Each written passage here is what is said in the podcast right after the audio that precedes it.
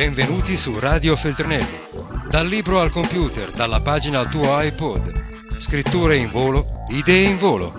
Oggi per te. Mitologia e storia in Grecia e a Roma. Il podcast di Eva Cantarella.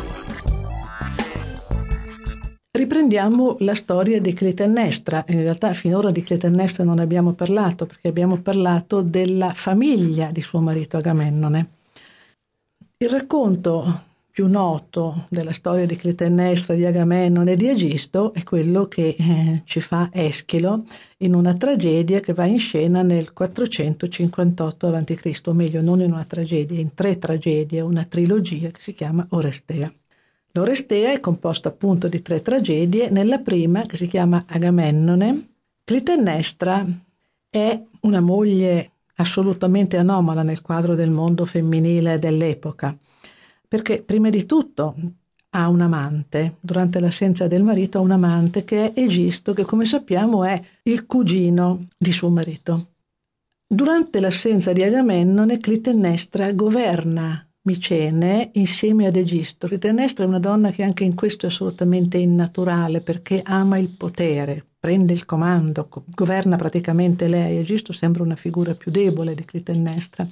Ma un bel giorno viene a sapere che Agamennone sta tornando, si vedono i fuochi, i greci si comunicavano le notizie con i fuochi, vedono i fuochi, viene a sapere, arriva la notizia che Agamennone sta tornando.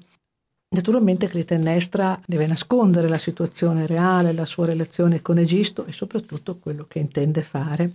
E allora lo accoglie dinanzi alla reggia proclamando la sua felicità e dice ai cittadini, cittadini, voi non avete idea di come io sia felice per il ritorno di quest'uomo. Io ho avuto una vita terribile durante tutta la sua assenza, è terribile per una donna essere sola perché è esposta anche alle cattiverie, eh, tutti ti avvertono, ti danno delle notizie false e tu soffri e non sai. E dice addirittura io a causa delle voci che mi dicevano appunto che Agamennone era morto, eh, ho cercato più volte di suicidarmi. E poi dice rivolgendosi ad Agamennone, guarda, eh, per questa ragione non è presente il nostro figlio Oreste Agamennone e Clitennestra avevano avuto tre figli, Oreste, il maschio, e due femmine, che erano Elettra e Ifigenia.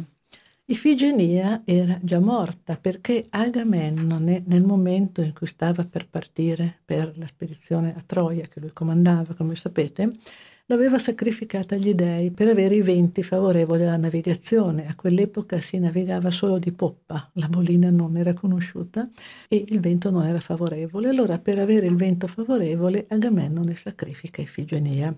Rimangono vivi appunto Elettra e Oreste. E Clitennestra dice che Oreste è lontano appunto perché l'ha mandato al sicuro, in realtà la ragione è un'altra, lo vedremo.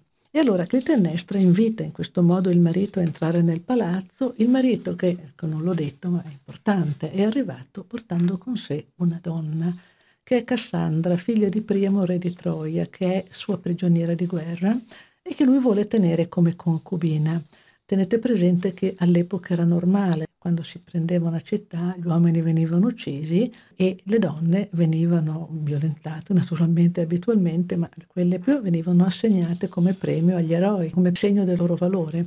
E Agamennone si era preso Cassandra, figlia del re di prima, era quella che poteva vedere il futuro, ma il suo destino era che nessuno le credesse mai, anche se lei conosceva il futuro. E, e Agamennone si era invaghito di questa Cassandra, l'aveva portata con sé, la voleva tenere come concubina, cosa peraltro che dicevo all'epoca non era poi così strana. Agamennone viene invitato a entrare in casa, entra in casa, si fida e Clitennestra fa preparare un bagno. Questa è un'abitudine è una tradizione per i greci, quando arriva una persona da un lungo viaggio, non solo quando è un familiare come in questo caso, ma soprattutto, anzi direi se è un ospite, gli si prepara un bagno e quando Agamennone nel bagno, quindi inerme, nudo, Clitennestra lo uccide.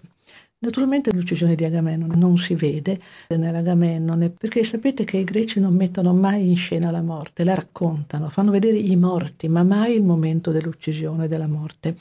E allora noi sappiamo il modo in cui Agamennone è stato ucciso dal racconto che Clitennestra fa, esce di casa e racconta alle donne del coro e dice io ho fatto in questo modo, non, non, nego, io ho fatto in modo che Agamennone non potesse né sfuggire né difendersi dalla morte.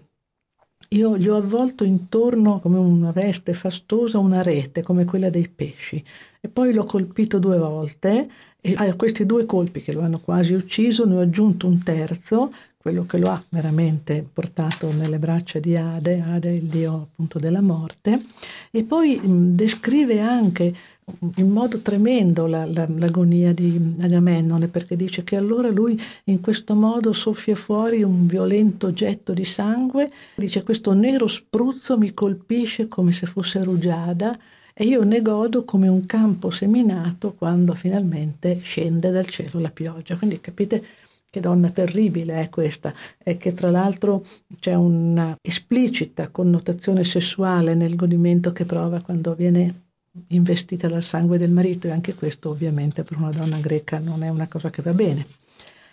Questa è la clitennestra di cui ci parla Eschilo. Eh, mm, l'ultima cosa da dire, l'arma di cui si serve clitennestra è un'ascia bipenne è un'ascia bipenne, vale a dire il simbolo del potere politico. Vedete, in questo modo viene connotata proprio come una donna innaturale.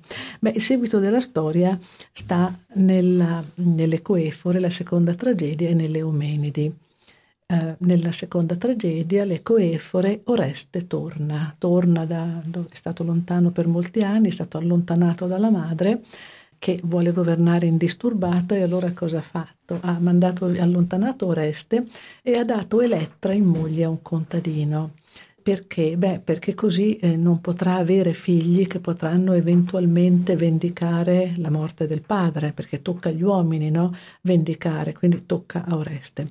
Oreste torna e incontra la sorella, la incontra sulla tomba del padre che fa libagioni, le coefore sono proprio quelle le donne che offrono le libagioni, e assieme i due fratelli organizzano l'uccisione della madre. L'uccisione della madre che però è l'inizio della tragedia di Oreste. Perché?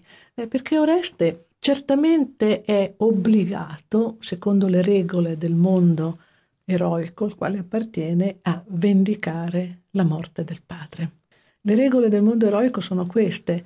Di fronte a un'offesa, a un oltraggio, figuriamoci all'uccisione di un congiunto nella specie del padre, bisogna farsi vendetta, perché se no chi non si vendica non è un eroe. E Oreste infatti in Omero è un eroe, eh, in Omero per incoraggiare Telemaco, mm, Atena gli dice ma non ti ricordi la gloria che si è fatta Oreste uccidendo la madre, figuratevi, quindi non è un crimine, cioè è un crimine ma insomma Oreste è un eroe perché è l'eroe della vendetta, in Eschilo no, perché in Eschilo ecco, esplode diciamo questa contraddizione. Oreste deve vendicare la morte del padre, eh, però per vendicare la morte del padre deve uccidere la madre e il matricidio non è consentito.